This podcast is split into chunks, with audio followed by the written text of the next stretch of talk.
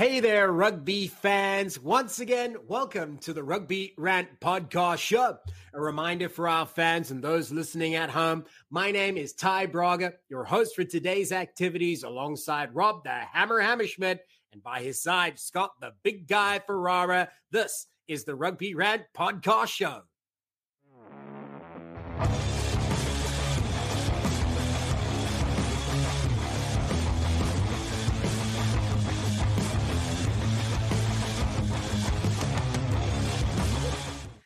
So, gentlemen, once again, it is time to talk about what's going on around the pitch. It has become quite a popular piece of what we do here on the Rugby Rant because fans get to learn about something interesting that they might not have learned a little bit more about, something that kind of flew under the radar. We're going to take the opportunity to share in a quick fire round what we think you should be paying attention to as a rugby fan of Major League Rugby, rugby in North America, and rugby in general. Starting with Rob the Hammer Hammerschmidt, what do the people need to know? Well, here in Chicago, we're known for our beef, and I got a beef. Okay, it's with Paladin. I mean, we're the good news is people be out on the look for or out looking for your team to be releasing their new kit that is available. We know Rooney has its kit available, their jersey. Scott has one. I've seen a couple other people post that they've got theirs in the mail. And some of the other teams like Utah, Seattle, for example, have the training jersey available, but all the rest of the legit jerseys are coming soon. So be on the lookout for that stuff, but it is a source of frustration. Here we are in week 3, and we can't get all of the shiny new kit that we should be have this is also a point that was brought up last season though too. Yes, there are supply chain issues, but as you say, it's a simple. Rugby fans want to be able to have their team's gear by the start of the season, and we're in week 3 and it still says coming soon. When is soon, right? So I like it. Thanks for that one, Rob. What did you have to be able to share there, Scott? Let's get hot, baby. So we're going to talk about women as officials. Kat Roche, friend of the show, friend of the big guy, was the lead official for the World Cup qualifying match between Colombia and Kazakhstan. Colombia coming out on top. And we did see Kat in the middle of a couple of MLR matches last season. We've seen her on the sidelines as the AR this season. So I'm sure as the season comes to a close, we'll see her in the middle again. And something we kind of missed about a month or two ago, former New York coach Tiffany Faye is now the head coach at Life West for the WPL team out there in California. So just, a former Rooney coach, a former MLR coach doing big things in women's rugby, of course, and then an official doing big things to break barriers in North American rugby for women as officials. I think it's one of the important things is we don't talk about enough is a pipeline for officials, men's and women's. And this is a big deal. Yeah, absolutely. I love the fact that you highlighted it because it is a success story.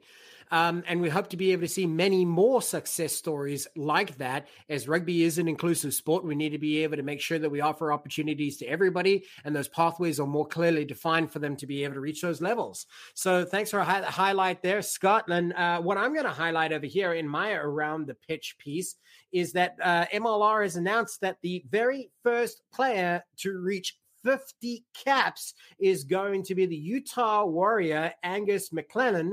And that'll be, for those of you who don't know, is the prop for Utah Warriors. He has been in MLR since its inception and all with the Utah Warriors, so since 2018. So a great servant to rugby in North America and, of course, a former USA Eagle as well. Congratulations. I mean, making history, being the first to reach 50 professional caps in MLR. Obviously, this season, we'll see a few more names come to that list, as I'm sure their own, each week we'll probably be seeing more, but at least you can crown yourself as the first to be able to make that Hall of Fame. Congratulations, Angus McLennan. Rob, what do you have to share? So I'd like to throw a shout out to the Golf Report for making sense of the collegiate rugby calendar. We know that it's the Wild West. We've got, the D1A, we got the National Collegiate Rugby, a couple other, Wild West conferences out there. But he put it all together. I posted it in the fan zone for those that haven't seen it. He put together a really nice calendar. It identifies the date. It identifies kind of the region. It identifies who's qualified to play. For example, the Big Ten Sevens, only the Big Ten teams that are involved, the Big Ten Conference can play in that. And then it identifies those that are national tournaments in which everybody is available to play in. The two I'd like to mention, May 14th and 15th, the NCCR Sevens in Kennesaw, Georgia. And then May 20th and 30th, just like last year, the May Madness Sevens in New Orleans. So check those out. Should be some great collegiate rugby. Yeah. And you know what? It's a probably well needed that somebody needed to make sense of it all, because if it's confusing to people who are in rugby, what chance do you have just trying to be a fan learning about it? So yeah, college rugby is such an important part of it, and it needs to be highlighted. And I'm glad somebody took the time to be able to highlight it in the right way. So kudos to the Goff Report, of course, a great servant to rugby as well. Scott, what did you have to be able to share? And this is courtesy of America's Rugby News. 15 newcomers in round three of the MLR, including guys like Joe Bassett from New York, Brock Webster from Toronto, Utah. The 24th pick in the draft for Utah, and Connor Burns, Calvin Gentry for Dallas, Luke Rizzo for Dallas, and a bunch of other guys there. So it was a big week to bring in guys for their first MLR cap. I'm very excited to see these new guys getting playing time. I love that. I love that. As I'm speaking about somebody reaching their 50th, there are a whole bunch more coming in as the next generation that are earning their first cap in professional rugby in North America. And that's, of course, how we'll continue to be able to grow the sport generation after generation by introducing new young talent. So let's draw attention to talking about new is the Dallas Jackals hosted their very first home game. Of course, the former home to the Texas Rangers in Arlington. Now, this is important because what I love to be able to see, and I was talking to a couple of people about this, shout out to two people in particular who gave me some inside info who were at the match. That is, of course, Eric Larson and then Rick Collins, who are, of course, great supporters of the Jackal Den, in fact, is the supporters club that they help run and have been great contributors to it. They were there. They told me that it was a great atmosphere. Obviously, there are some tweaks to be made to the production and, of course, the in-stadium experience, definitely working a few kinks out of the system, but it was their first go around. But wow, that stadium looked good. The grass and the turf and everything looked amazing. The viewing angles were great, and the atmosphere was awesome from what I was told. So awesome that they actually boasted an attendance in excess of 3,100 fans. Now, to put this in context, guys, the MLR average attendance over the last three seasons was only around about 2,500. So they actually were above the league average for attendance on their first home match. So it does show some promising results, and we wish them well as they continue to be able to attempt to fill those fans and provide a tremendous rugby experience that we hope continues to be able to draw new people to the game we love so much. Gentlemen, thank you for your input. That is, of course, as we now know it, Around the Pitch with the Rugby Rant. And we will be back in just a few moments after we hear a few words from one of our sponsors. Tighthead Brewing Company is not just Chicago's premier location to watch rugby and enjoy quality ales and lagers. It is also a great place to enjoy local acts performing live music every Thursday and Saturday nights. Additionally, their Wednesday night trivia nights are something not to be missed. Tighthead is located in Mundelein, Illinois, and easily accessible for many Chicagoans, as it is just steps away from the Metro. Owner Brewster and the Tighthead staff are dedicated to ensure your microbrew experience is as tight as their beers. Bruce's love for rugby extends beyond the origin of his brewery's name. Tighthead is committed to supporting the rugby community. This includes his support for Lake County RFC and our own Rugby Rant podcast show. Tighthead's tap room is like the familiar rugby clubhouse in which friends and teammates can meet, socialize, and enjoy the wide variety of brews on tap. Regardless of whether your palate enjoys a good IPA or a dark barrel-aged brew, Tighthead can deliver. Hey, Chicago, when you want rugby, Tighthead Brewing Company will satisfy your thirst. Tighthead, it's worth more than a try.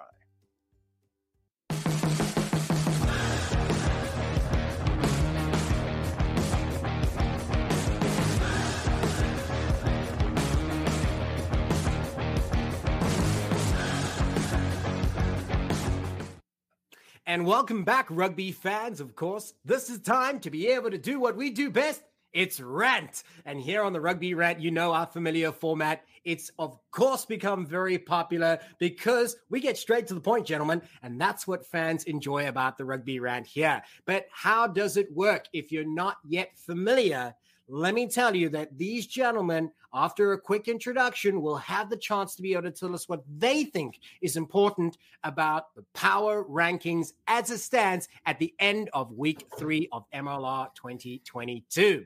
And before we dive into it, I wanted to be able to reintroduce our players here. Of course, you know, Rob Hammerschmidt, Scott Ferrara, but more importantly, we have someone new to the show. That's right. Fresh blood, we welcome Matthew Wags Wagner all the way from the Chicago Lions. 7s rugby, 15s rugby. Rugby is his life. Wags, welcome to the show. Thank you so much, Ty. It's great to be here with you and Scott and the Hammer. Big fan of the show. Very stoked to be on. Very happy to be here. Well, it's awesome to be able to have you here with us. Absolutely. And I'm sure you're going to give these boys a run for their money as we are talking about Major League Rugby. Who do you gentlemen feel is the top 3 ranked teams, regardless of where they stand today at the end of week 3? The more important question that we're asking here is where will they be come the end of the season? And if you are a betting man or woman, who would be your top 3 picks? The ones that stand out of the crowd from each conference, the West and the East. And as per normal, each of these gentlemen have an opportunity to be able to speak about this, their rant in this rugby debate where we put ourselves and our guests to the test. And we'll find a winner crowned as top ranter come the end of this episode 83. So without further ado, one more reminder, Wags, you're going to be starting us off, should I say. And you get your minutes to be able to speak about who you believe is the best 3 to look out for in the East and the West. The time is yours now. All right. Thanks, Ty. So I'll start with the East, and I don't think it's a surprise to anyone that Atlanta has jumped out to a pretty dominant start to the season after making it all the way to the final last year. We were just kind of remarking before we got rolling about how physical that team is and how they play, which I think we're all pretty big fans of when we're watching rugby. So definitely there's a reason they're sitting on top of the table in the East right now, and I think we will probably all not be surprised to see them in the mix come semifinal time. So they are my pick from the East, my sole pick from the East to look out for when we get to the late stages of the season in terms of top 3 teams in the league. Flipping over to the West side, I mean, the Western Conference, it's like truly the Wild West, I feel like right now. Austin has made this transformation, you know, on the backs of the maybe it was the Inside the Scrum series, maybe it was all the personnel changes they made, but they're playing fantastic rugby. First team to score 100 points, the quickest. And I feel like with the way that they're rolling and just the personnel that they've got starting, coming off the bench, I think that they're poised to make a title run. But my favorite, my pick, my dark horse, who I don't know if anybody's looking at as seriously as they should be looking at them right now, are the Houston SaberCats. I think they're a narrow loss to Rooney in a hard-fought game away from being undefeated. And they've showed some real grit, especially here in week 3, to pull that win out when they played at Dallas and they were down so late in the game, led, of course, by 2 late-game tries from Chicago Lions' own Jake Adogo. I like that Lions plug there at the end. But, you know, some really great points. So you feel like Rugby ATL obviously has stormed right to the front of their conference, but they're kind of picking up where they left off from last season. A lot of the similarities is there in their gameplay, their style, the physicality, and they're moving the ball just as well as they might have, despite, for those of you that have been following this, you know, and following us, there's been a lot of changes in the Rugby ATL makeup of who they are as an organization, as well as what's out there in the field, but yet they're still producing some great results. So I like that you highlighted that there, Wags. You know, AGs definitely out there in the front. You know, recently had Sam Harris on the show. So shout out to Sam Harris. I do actually have some AGs gear, despite what I wore when he was on. And we know Sam watches the show. Note to Sam, I don't have any AGs gear. Yeah. There's something you could do about that. We've said it numerous times. Our loyalty can be bought here on the Rugby Rant. 100%. So Wags, coming back around to your other point though, there, the Houston Sabercats, I obviously love it. I'm South African. I feel like if I didn't, I'd be less of a South African because of that influence, right? Sure. But yeah, I mean, I think myself and the team also said that with the changes they've made, not only is the expectation always been high for them in previous seasons, but now they got to be able to meet the expectations and exceed with the amount of investment that they've made, players, personnel, and everything else in between. So I like that you highlighted them as the dark horse. They had one hiccup in the road, but they've been surprising all the way through so far, and I hope that momentum carries through with them, and I think they're going to go from strength to strength. Solid opening round from Wags. Let's hand it over to the big guy, Scott Ferrara. Yeah, baby, we're still cooking. So I'm going to start off with the Western Conference, and Wags kind of took a point from me. If I was going to go top three right now, I'd go AG, Seattle, and I'd actually put Houston in that top three, even though they're currently sitting in fourth with 2 points less than San Diego Legion. I think Houston played their best game this past week against Dallas, even though they almost lost that match. And then secondly, about the Western Conference, so I got AG, Seattle, Houston, San Diego in third. San Diego in fourth, and then in fifth, I'd actually put Dallas above LA and Utah, man. They had two great matches. Listen, that first week blowout against the AG is kind of expected. First match as a team in the MLR, you're playing the AGs at home. AGs, have now kind of secured their front office. They're not as kind of wild as they were last season. Okay. Then you have an 8-point loss to San Diego, at which point in the first half of that match they were winning, came back with a sloppy second half, and then a really tight last second loss to Houston. I mean, for an 0-3 team with only 2 points on the board, I think they're doing better power ranking wise than LA and Utah. So real quick after that, obviously we'll talk about the Eastern Conference. The Eastern Conference, I think, lays out exactly how it lays out. ATL, New England, Rooney, Toronto. Those are your top four. We understand. I do think, ATL's one try away and maybe a penalty away from being that 3-0 perfect season remaining there. But, I think you're just going to see teams like Atlanta, New York, and New England kind of just duke it out all season for the 1-2-3 spot. Not sure if the 1-2-3 now is going to be the same at the end of the season, but I still think they're all going to be in the playoffs. So right now, I think it's about right, but that might change. Well, I certainly personally hope for the rugby fans that there is a lot of shakeup in between, right?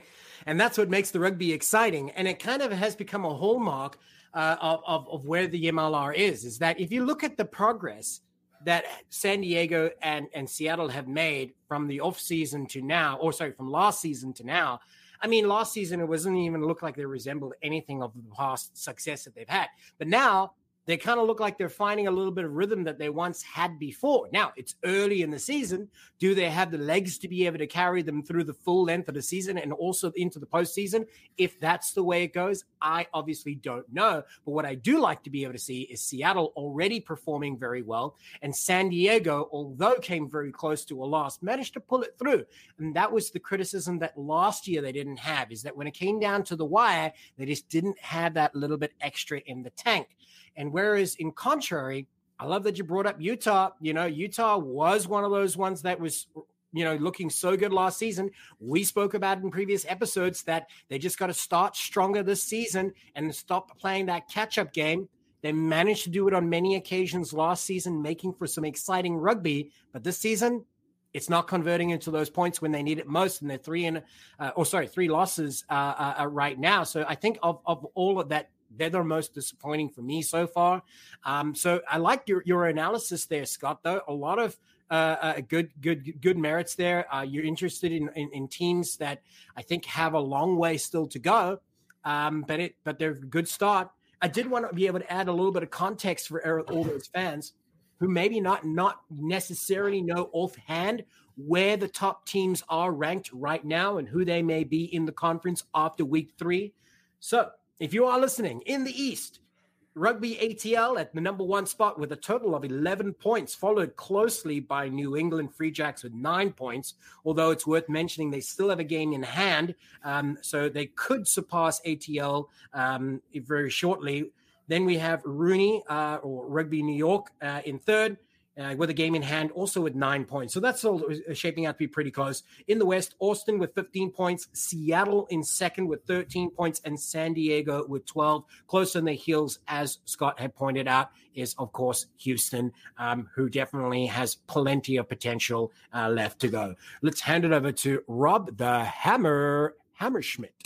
Thanks, Ty. I just want to talk about the East first and foremost. It's a little bit more difficult because you mentioned two of the three teams in the top of the standings have a game in hand. In other words, they've only played two. So it's real hard to tell at this juncture, you know, how are these teams going to materialize as they get into weeks 3 and weeks 4. But I'm going to put ATL, of course, at the top, even though they lost the game, a very nearly decided game to Rooney, in large part because of their A at the top, but also because of their try differential and their ability to play defense. They're a +5 in the try differential. And interestingly enough, New England had put second because they're also a +5 on the try differential as compared to Rooney, who is a +2. So it just gives a little idea of the defense versus offense and the number of points they're able to put on the board. Things to watch out for in a month's time. New England will play ATL on the 26th of March, so watch that game. It'll be interesting to see those two top teams go at it. But what team will be on top, because we'll be another 4 weeks in, that remains to be seen. Pay attention, though. Rooney or Rugby New York plays New England on the 6th of March. That's just in 2 weeks, so pay attention to that one. And they also play the AGs this upcoming weekend. So it'll be interesting to see one of the top teams in the East play one of the top teams in the West. Moving on to the West, I'm going to go with Austin right off the bat, a +16 on the try differential. I understandably so, week one, 55 points on the board, obviously did well for them. But nevertheless, they've got the offense to match their defense from last year. Seattle at 3-0, I think it's number 2, 13 points in the table, a +1 try differential. I'd put San Diego in third spot with a +6 try differential. I think they're going to really start to show through here as we go into the next couple of weeks. And again, pay attention to the West. Three games to watch out for. But one of the most significant ones, the AGs versus LA, which Gilly team will come out on top? That's March 5th. The Gilly Bowl. Sorry, continue. Jump in there, Wags. Yeah, I think that's going to be a great one. I do feel like, I think Scott definitely touched on it. Seattle is probably my honorable mention for my three because, I mean, what a time to be a Seattle Seawolves fan, right? They take the first two MLR championships. Then they come out after the COVID year last year and had a poor season, and now they're charged out to a 3-0 record. And the seawall is certainly working again. Man, exactly. No kidding. And, I mean, you look at the additions they've made on the field, Martin Iosefo and the guy that I am just the biggest fan of right now, and Tavita Lopetti. I mean, those guys are just carving it up. So I wouldn't be surprised to see them at the end of the season as one of the last teams we're talking about either. And how about Rutgers, by the way? Hold on. Before anything, Rob, you get a yellow card. I'm sorry. Rugby in New York. Hey, Wags, as a coach, have you ever seen a player give a yellow card? Have you ever seen a player give a yellow card? I mean, New York isn't playing the legitimately. When an official actually is told by a player on the field, hey, give that guy a yellow card. Usually it goes, hey, sod off and march back 10. You're getting a yellow card, mate. Get it right. We're gonna offer the TMO on that one. Here's the TMO. Okay, so in the edit, go back to where you said Rudy's playing the AGs this week. They're actually playing Dallas. So just want to get that right. And that's the thing is the top four teams in the Western Conference are all playing each other. This upcoming week. So I just want to give you that. I think I said no. I'll tell you. Hold on, Ty. I'll tell you what you said. You said New England plays Rooney on the 6th, which is Rooney's home opener. Yes, but you said this week Rooney plays the AGs. They don't. They play Dallas. Just to let you know. No, I said New England plays the AGs. They don't. They play LA on the 6th. And in our second round, they play Rooney on the 6th. Rob, stop your tongue-tying yourself. Somebody get this guy the schedule. Match official here. I don't know. I don't remember. Somebody get this guy the damn schedule. But I think one of the biggest thing is, Rob was talking about the try differential between New York versus New England and ATL. But look at who ATL and New England played.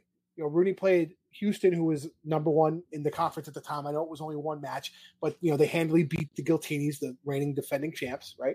And then Rooney goes and plays a hot ATL team who had just is 2-0, So I'm just, beat New Orleans, 14-9, and then handily beat the OGs, I think, in the first week.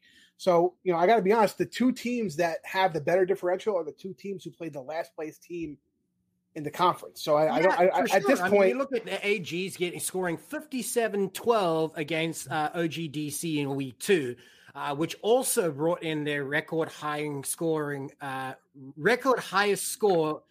for any AG side so far as a franchise. So certainly, I mean, that is a factor. And early on, we saw this last season with LA pulling away so clearly with 100. And I think at one point they had a 242-point differential. It was madness, right? And we thought no one would catch them. So points differential to me is not as important right now as perhaps it is about maybe the number of tries that have been scored, because that will tell you that a team is clinical and they take the opportunities when they're given. That's what I was talking about. No, I know. That's right. And I said try differential, but my point was both of those teams also played the OGs, who have the worst defense in the league right now. That was my point. Rooney played Houston with a tight defense. They played ATL with a tight defense. So that's what I'm saying. I think right now, when you look at the schedule and who was played, that try differential is a little misleading. So here's my question to each of you, and I'll go once around the table here. Judging from last season's performances and the end of season standing, who has made the greatest changes that initially has already shown to be prosperous choices? And who do you think from those teams, who will be the greatest surprise? Who has made the best changes for this season? Let's start with Wags. I mean, I think if you look at last season, especially in the case of Seattle, in the case of the AGs, and where Seattle didn't get the job done on the field, and the AGs couldn't score points, and now Seattle is off to a 3-0 start, and the AGs are scoring points left and right. These guys can't score enough points, so it's like that. Those two teams to me have really turned it around majorly. Well, I feel like, it's almost underselling the value of AGs when people say that, AGs have really turned it around, because they still ended up pretty high in their conference. I think they came third, and they had a points differential of plus 42 or maybe even higher, 72, I think it was, from last season. It's just that they've got a lot of criticism because by far they had better defense than they did offense. And if they had made those changes that they did this season, they would have done well. But 100% agree with Seattle. Definitely love that choice. Let's hand it over to Scott, and then Rob, you'll be the one to close this out. I think it's going to be a controversial pick here, but I think an 0-3 team has had the best rise since last season. It has to be Dallas. Dallas went from not being in the league 2 weeks right before the season to starting. I'm going to give you a point just for that creativity there. But two very close losses. Like, they're on the precipice of beating San Diego and Houston, who are 3-4 in their division right now and who are going to fight for a playoff spot. So I think where they were 2 weeks ago, last year, and to the 2 weeks prior to the season, where they said, no mas, we're not even going to be on the team. So yes, are they 3-0? But they had two very tight games, and they seem to be getting better and better and closer to a win. Yeah, I definitely agree. And let's be honest, though, still they managed to pull away with 2 points, whereas OGDC has nada. Correct. And they've had a full season to be able to get things, season and a half, let's say that. So, I think that there's merit in what you're saying. Yes, they got a long way to go, and Dallas is still doing it without a head coach, as far as I know, if I'm still correct. I mean, they obviously had changes, problems with immigration visas, like a lot of teams did. Yeah, so I like that. And, also something to be able to note about that, Scott, that I like that you brought it up. You mentioned them in comparison to San Diego because of the recent result. If that result went the other way and Dallas had actually won that match, we wouldn't even be talking about San Diego potentially as a team on the rise, because they would just be they would have that lost record, right? Then would we be talking about and praising them? Probably not. All right. So that game could have changed two things there, right? Dallas, where they stand, and of course where they stand, the potential for the season, and then of course San Diego. Let's hand it over to Rob Hammerschmidt. I like to echo. I like Seattle, but I think the biggest one to go with New England. I mean, New England was not really a player in the playoffs last year. They weren't in the conversation, but they're coming out of the gates pretty strong. Now, again, they have a game in hand, so we got to keep that in mind. With a plus 5 try differential, though, they're showing that they've added some strength and power to their offense, and they've buttoned up their defense a bit. So I like where they're at.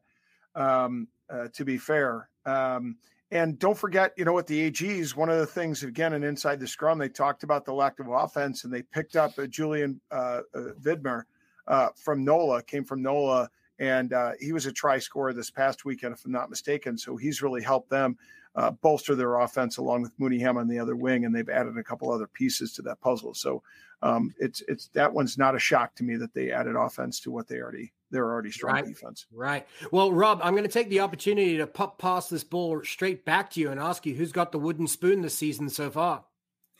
Well, I mean, I got to say right now, NOLA. I mean, you know, I'm a fan, but 0-3, they, you know, had the game won, but couldn't stop with the penalties. I mean, they committed twice as many penalties as Toronto did in the this last weekend, and at poor points in the field too. I mean, it's one thing to commit a you know, a penalty in your offensive part of the field, but when you're committing them, you know, when you're protecting your try zone, that's where the Sam Malcolm is going to punish you. Yeah. And, you know, and like a moment ago, I said, that's kind of a legacy from last season too, that just hasn't really kind of been corrected and was both sides. It was in that red zone on both ends of the field for them, that they just had high discipline issues and inconsistencies in the field that just left points on the board. So yeah, I'm happy that you could identify that. Even though you're the super NOLA fan, you certainly can analyze it like any other and be objective. I think he's wrong though, because again, they've had close matches. They just haven't been able to convert to that win. Versus, unfortunately, OGs are getting, I mean, annihilated in their matches, and it's so weird to see that the OGs. It all stems from their defense. There are large chunks of their defensive line that are missing. So I don't know if it's a call on the field, I don't know if it's leadership on the field not making the right calls. I don't know if it's them not understanding the way their defense. They have lost a couple of key players in those decision making spots, but like you say, I mean, it's not an excuse. This is professional rugby. You need to be able to find a way to be able to move forward. And I mean, and they're scoring. They're putting points up. I mean, I think they put up 24 the last two matches, but their defense is letting up 50. So I mean. You know, you can say all you want about, you know, their offense not being dynamic, but they're putting up points. If they can just stop the leaking sieve that's their defense, you know, I think that they'll be more competitive. So for you, it's OGDC. Wooden spoon. Currently. And hey, let's be honest. 2 or 3 things go their way and they change something around and all of a sudden they're top of the table. I mean, it's only week 3. Yeah, absolutely. And all of what we say could be absolute rubbish by the end of the season, right? But that's what we kind of do here is we speculate, we rant, we might be wrong, we might be right, seldom are we right, but it's fun in between. So let's hand it over to Wags. What is your thought? Who's the wooden spoon? Who's the one that's been least impressive to you so far? Well, first of all, it is wild to me that we have 4 0-3 teams right now. And I think we seem to all be on the same page that the 2 0-3 teams in the West are better than their record would let on to be. You know, we mentioned that Dallas is a couple of close plays away from maybe being 2-1, and Utah's had some good performances as well. I think Scott makes a really good point that's hard for me to argue with, but I think I'm going with NOLA as well. And for me, it's sort of a lack of meeting expectations so far. And it hurts me to say that. I got a lot of friends down there. I mean, and I like watching that team play. Not anymore. Well, I did.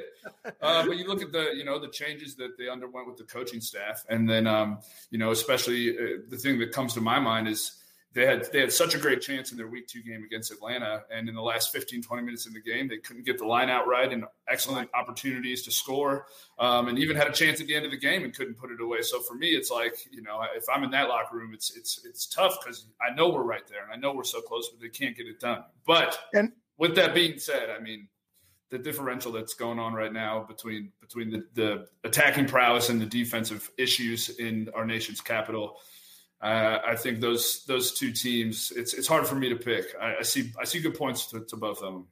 And keep in mind, I mean, I'm glad you brought up the lineout, Wags, because last year what was one of the best lineout teams in the league, and it was NOLA, and it's something that in critical times I talked about this in the Gold Digger blog that I put out there. At critical times, it failed them when they could have had opportunities in the attacking zone, in the green zone, to put points in the board. It failed them, and they let their opposition out of jail in several games. Right. And if you want to be a championship team, it's all of those opportunities that make the difference, no matter how small it may be or how often they may be. You just got to convert it is whenever you have it. You know, that's what separates a team, how clinical they may be in the opportunities that count the most. And there you have it. As a rugby fan, you have heard it from what we believe will be the top three from each conference, who we also think is the least impressive. That was something we just threw in there, but I think it's relevant for people to know, and what some of the changes may have been from previous season until now, what was good, what was not good. We'll get to find out as the season continues forward, and we on the Rugby Rant will continue to watch it and share with you what we think about it week after week. And you can continue to follow us online under the handle at RugbyRantPod on all social media platforms for the daily take on what we may be, or should I say the weekly take, in addition to watching us on the Rugby Network every Friday where a new episode will be. And for those of you that are not yet familiar, you can also get your additional content through patreon.com/RugbyRantPod. In fact, why don't you learn more about it as we take a break?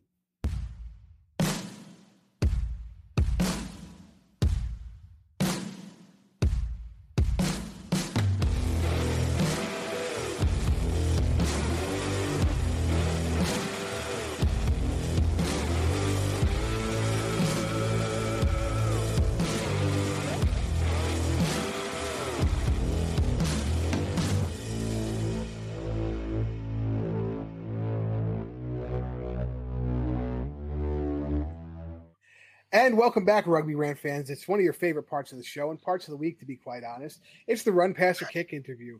I'm the big guy, Scott Ferrara. That's Rob the Hammer Hammerschmidt. And today we have a guy who scored his debut try here in the MLR in Jason Emery. Now, Jason from New Zealand Under-20s Junior World Cup in South Africa and France. Highlanders, Sunwolves, Maori ABs, Sanex Blues, and obviously Rugby New York. Center, winger, all around back row, back line rather. Jason Emery, welcome to the show. Thanks for having me, guys. Cheers. Hey, it's good to have you. Yeah, thanks for taking your time. It's Monday after a big win, so I'm excited. I'll put it this way: if you guys didn't follow me on Facebook, I need like a cardiologist, a primary care doctor. My wife's like, you have to go get. I have to go and go to physio after I watched the matches. It was back and forth. It was crazy. Yeah. It had everything from Connor Buckley doing a pass through his legs to ATL kicking and throwing what I thought was a forward pass. I ain't gonna lie, like a basketball chest pass. Yeah. That ended up being a try, but it was like back and forth and this and that, and it was very exciting. Yep. So, man, I'm just hyped up. I'm hyped up for this interview, Hammer. Yeah, my DM was blowing up in the middle of the afternoon. I'm sitting in the middle of a big arena in Champaign-Urbana watching state wrestling championships and coaching some kids, and my phone's blowing up, and Scott's about to lose his shit. So, well, my wife, I got to be honest, went away with my wife for the weekend. She obviously she's letting me watch the rugby, but like she doesn't want me to talk about the rugby. Jason, he got the hall pass, is what he got. So she was like talking to somebody else about the rugby. No, it doesn't. I know how it feels.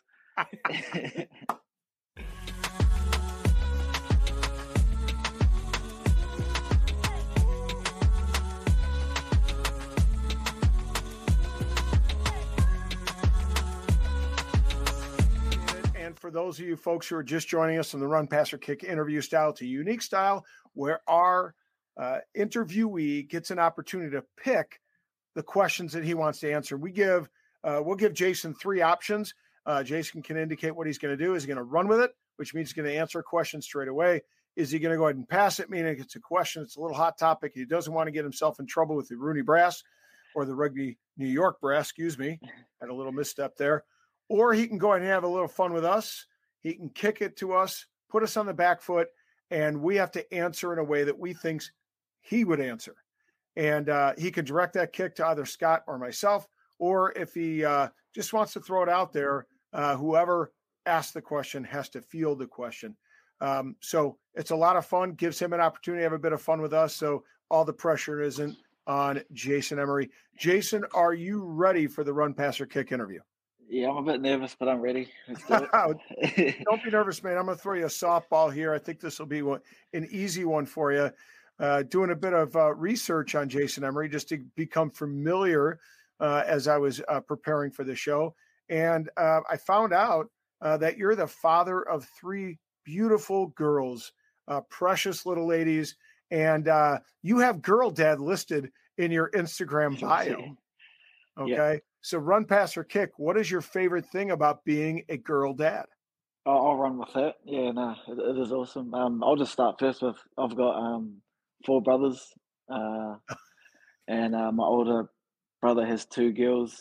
Obviously, I have three girls, and the brother below me has a girl. So we've obviously my mum tried to get girls, but we've all got them. So she's so she's laughing. But yeah, it was. You know, I'll be honest. You know, I wanted a boy, but obviously, having been around boys, you know, my whole kind of childhood and growing up, it's actually kind of nice having girls, and they're just a lot. As they grow up, they're a lot more sensitive. So I've kind of got to learn, you know, how to talk to, you know, how to get across to my 6-year-old. I can't kind of. Yeah, but if it was a 6-year-old boy, it would be different. If you get where I'm coming from, so yeah, that's just something I'm learning, and yeah, I'm just, you know, it's awesome to have girls and. Let alone three of them, so it's a lot easier to come home from, you know, win, loss or draw, and you get a cuddle. They don't really know what's happening at the moment, so they just know Dad goes away for a couple of nights and comes back if we play away. So yeah, it's awesome. You know, I love being a girl dad, and like you said in my bio, I'm not shy to put it out there too, so I run with that. It's funny when Jay was coming over here, he posted a picture. And my boy was in flip-flops and shorts on the plane. Yeah. And right before, he's like, you know, he has a picture. It's him, and he's trying to wrangle all the girls at the airport, and they're getting food and this. And I hit him up, and I'm like, just so you know, it's supposed to snow about 8 inches when you land. And he told me, he goes, I landed, and they picked me up, and I walked out, and I went, oh, shit. Yeah, it was definitely yeah, we were just coming from summer, and Rick goes to me. He just looks at me and starts laughing. And all I had was I had a hoodie in my bag, and I just chucked that on. And yeah, he was laughing at us. There was about 5 of us that turned up from New Zealand at the same time, all wearing the same thing. So Andy Ellis didn't tip you guys off or help you out in any way. I mean, they told us, but you know what? We're just like, we've come from summer, we'll be all right. But little did we know. I mean, it was a solid 8 inches up. Yeah, it was freezing, and I was. Yeah, and it was freezing. That was the thing. It was frozen ice. Like, it was an ice storm. And I was going, is he really wearing flip-flops right now? But then, Chance, same thing. He's skateboarding down the street in the snow in flip-flops. So, I mean, you know, I guess it's a front row thing that guys are in flip-flops. Yeah. I'll just add up, this is the coldest I've ever been in my life. So, I lived in Dunedin for 5 years, which is meant to be cold in New Zealand, but that's got nothing on New York. Yeah, no, it's been a cold, rough January and February. But I got the next question. So, run, pass, or kick. Having played in Japan with the Sunwolves and the Sanex Blues, how long will it take for Japan to see a permanent fixture in Tier 1? I'll run with this because obviously I have a few opinions about it. I think. Well, first of all, Japan losing the Sunwolves and the Super Rugby that's a big loss because they obviously go from playing club rugby straight to test matches, which that's a huge jump. But with Jamie Joseph, Tony Brown, and I think John Mitchell's just joined them, if I'm correct. So they've got the coaches there. It's just whether they can, you know, kind of get those club players up the test level faster. And with Jamie Joseph there, I can. They should be definitely in the Tier 1, maybe like a rugby championship or playing against All Blacks, Springboks and, Argentina and all that. But in the sense of, the fans, it's pretty popular in Japan. Yeah. I remember when I was there, it was the fans are there before we even got there. Which Really? It's I'd say they're probably one of the best fans. That's awesome. Around and they give you, gifts and, they just love – they actually support the game, they just love it that much, and so from that side of it, it'll be huge. But I just see at the moment, seeing they got rid of the Sunwolves, it's going to be hard to find that transition from because their club level is good, but there's only 4 or 5 teams that are really good. Mm-hmm. So if they had the summer still, definitely, but it's going to be a lot harder, I guess, to find that balance. At high level, yeah. Where I'm coming from, yeah. Mm-hmm. That's a big jump. Well, I think they're almost on the track of the MLR, in my opinion, where you're getting guys coming from New Zealand that are kind of maybe, they played Super Rugby a couple of years and they're going over to those club teams, and it's just going to bring the competition up, in my opinion, because it's going to make, like we like to say on the show, iron sharpens iron, right? And same thing with the MLR. As you have guys like Eddie Fido coming in, that's just going to make guys like you better, right? And guys like the younger backs better, a guy like Connor Buckley, a guy like John Powers better, working with you guys who've done it in the international stage, have done it in professional rugby for a while. So I could see the similarity. Maybe it'll take longer than was expected since the last World Cup, because of that Sunwolf transition. But I mean, I think they're on the right track. Yeah, 100%. And talking about your experiences and New Zealand and Kiwis going overseas to play and mix it up in different leagues, and we're seeing guys like Damian McKenzie go over into Japan this during the off season. It's good to see all that. But let's talk a little bit about Kiwi rugby. You made 35 appearances for the Highlanders, and I'm a huge follower of Southern Hemisphere rugby, although I'm a Hurricanes fan. But nevertheless, I follow quite a bit, and a lot of my mates, Kiwi mates, followed as well. Run, pass, or kick. Who did you enjoy playing with the most when you played at that Super League level with the Highlanders? Man. I'll run with it. This is a tough one. Because like my first year, we had 8 or 9 All Blacks in there from like Ma'anonu, Jose Guerin. This reminds me of last week when we interviewed Carlos Spencer. I think we asked him a similar question. He was like, I don't even know if I – and he rattled off a couple names where he's like, he probably wouldn't know them, but they were – I felt I played the best when they were on the field. It was very interesting. Yes, like my favorite is probably Aaron Smith, just because he's from from Manawatu, and just how like I've seen him over the last how long's he been now? 10 years. Yeah, there's someone like my height. Obviously, we played different positions, but but he's kind of like changed the game, I reckon, a little bit, just as in terms of the speed of the game and all that. And to see him now, I don't know how old he is, but he must be getting a bit old, late 30s, maybe mid-30s. But he's still playing at that level, which, can only inspire, like, kids the same, same age. And I remember growing up, it was all about how tall you were, how heavy you were. But with him, the way he plays and his sharp passing, he's smaller than the average halfback, just gives, like, kids the same hope. So, and I got to know him really well too, Aaron, and obviously, he went through a bit of stuff through the early years. But to see him, I played with him last year, and he's just, within 5 years, he's just changed, and good family man. And, it's have to be him, I'd say. Nice. You had played with another Smith that was pretty darn good there too, right? Yeah, Ben Smith, yeah. Ben Smith, yeah. We call him the Oracle, so. It's crazy to play with guys at that level, and you're on, you're on the squad with guys. I speak to some of the younger MLR players, and I'm like, how is having Chris Robshaw, like, when you guys are running Broncos together, and these guys are like, it's crazy, like it's insane. You watch him in the Premiership, you watch Nanu, in Super Rugby, and on the All Blacks, for as long as he was, and man, now the young guys here are getting to play with him, and I think it goes back to the way when the Eagles played the All Blacks this year. And, our buddy Nate Brinkley got some shit in the international community about the way he reacted to the haka. And the number one thing to get out of that is every ABs fan came to his defense and said, well, how are you supposed to react to the haka? If you're not smiling and getting hyped for it, then what was the point, Yeah. So it's very interesting. But can I just add something about all the players in that I've played? Sure. With? Yeah. Absolutely.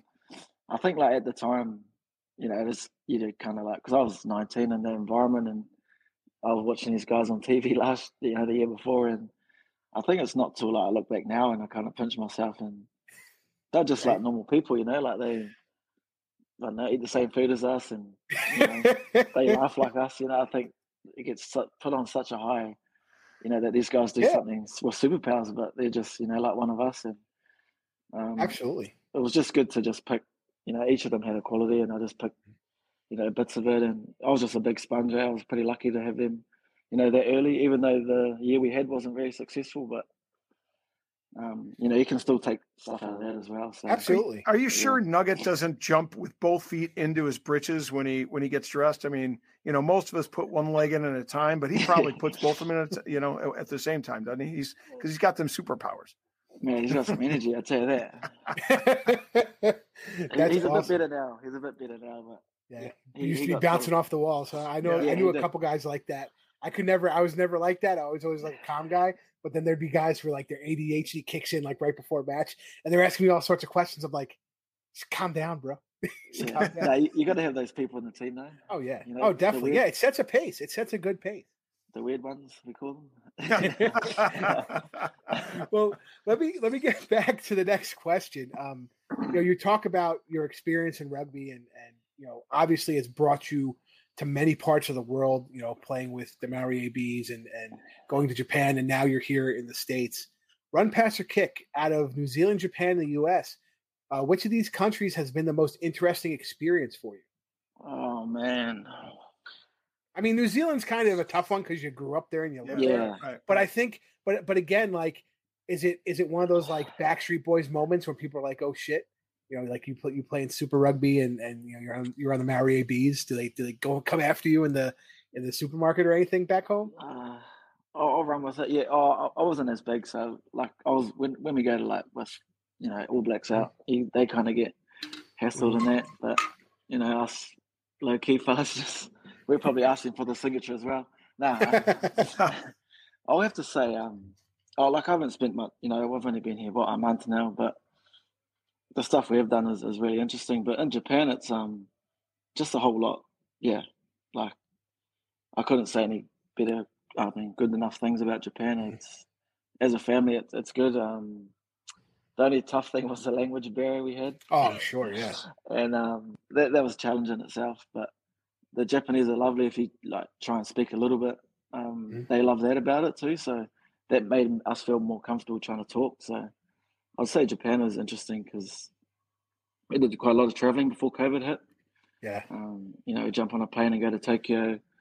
We went to Osaka, which they had Universal and all that as well. So yeah, it's just the one thing about Japanese that they don't mind lining up. Like they just love. Yeah, they just queue right up, right? Yeah, like we'll be like walking, they'll be lining up, and it'll be like at Costco, it'll be like a new food just came out. We're like, what? Why are they lining up for that? So, if you've had enough queues on the show, you probably know we don't really like lining up, and we're impatient. So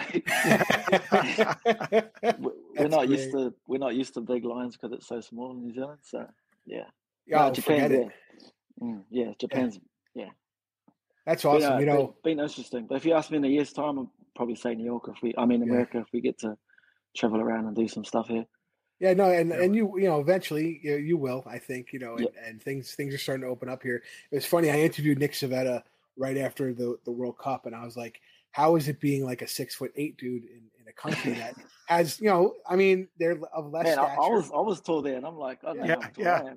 And then he said it was actually tough in the hotel room to get a shower because the shower head did not. Yeah. It was like on his chest, and he goes, "It was tough," and then trying to get it around and stuff. And I thought, honestly, that was one of the funnier things to come out of it, and that was his experience. He's like, "Man, it was actually tough to shower," but he said the same thing. He said, "If you tried to speak a little bit of the language in Japan." They got so excited that you were trying to be part of their culture that they were just like anything to help you to get to what you need to do. It's just funny. Parallel experiences, and he was only there for 3 weeks or 2 weeks of the World Cup. I just found that interesting. Yeah, it's funny because we learned like a sentence that meant like we only speak a little bit or like understand a little bit of Japanese. And once I heard that, man, bang, they were just full Japanese. I'm like, I said I know a little bit. Slow down, bro. Yeah. They just get so excited that you spoke Japanese because they know you're a foreigner. So, yeah, we found that funny, actually. That's great. I love that. Well, hopefully you'll adapt to the New York style English here fairly shortly. But honestly, he probably has one of the better ways to figure it out because Butch motherfucker. Practice all the time, so it's just like walking the streets in New York. It's just like what if you practicing with the butcher. It's just like walking the streets in New York. Just curses everywhere. It's great. Yeah, he does, man. It's, yeah. Well, if you need some help, if you need an interpreter, I'm sure the big guy will step in anytime you need. Forget about it. All right. So, hey, let's talk a little bit about your first New York experience here in a, well, not your first experience in a Rugby New York jersey, but one of your best ones. You scored your first MLR try this past weekend against Rugby ATL. Run, pass, or kick, all good or a weight off your shoulders? I'm going to change it up and I'm going to let one of you guys answer this one. So I got it. I think it's a weight off your shoulders because we kind of talked about it before. Yeah. And you were like, I haven't scored in a little bit. And I mentioned that to Eddie. And Eddie did that little skip pass when he didn't need to. And I got the ball. So I think it's one of those things, though, where, like, I don't think it's on the forefront of your mind, right? You're going in, you're going to say, I'm going to do this on defense. I'm going to do this when the ball's on offense. You know, but in the back of your mind, you're going, man, I haven't dotted one down in a long time. Now, for me, it's an extremely long time because club rugby doesn't get the ball that much. But for you, as a guy who, you know, has a successful career, you know, playing in big matches, playing in top leagues, you know, I think it does nag at not just you, but I think it would nag at anybody saying, you know, I haven't scored in a little while. But, you know, with a little help from your friends, you dotted one down in the MLR, and it was exciting. It was a very exciting play. And I don't think, you know, Eddie did a bunch of the work by running, but you were there in support. You know what I mean? You were there doing your job, what you needed to do. And the defense collapsed. He got the ball out to you. And I think it was an automatic 7. So, I mean, here's the next question. Did Sam Windsor yell at you because he didn't get the kick for points? MLR scoring leader? Because I've watched, like, obviously a few games from last year. And then when I scored on the post, I went to give the ball to him. And he said, nah. It's an automatic 7, so I just kept running with the ball. And I was like, what do I do with this? Oh, I'll just throw it back halfway. But I actually, after the game, one of the boys said, oh, could you score like next to the post so you can have a rest? And I was like, mate, I haven't been over the trial for 2 years. I'm not going to jot it down any way you can. Yeah, so that's why I put it down with two hands because I wanted to make sure it was a try. Oh, absolutely. So are you going to buy Ed Fido a beer there the next time you're at the Pig and Whistle? Oh, I gave him one last week, so he had a bit more work to do for that one day. So. Yeah. No, but it was very pretty. Something.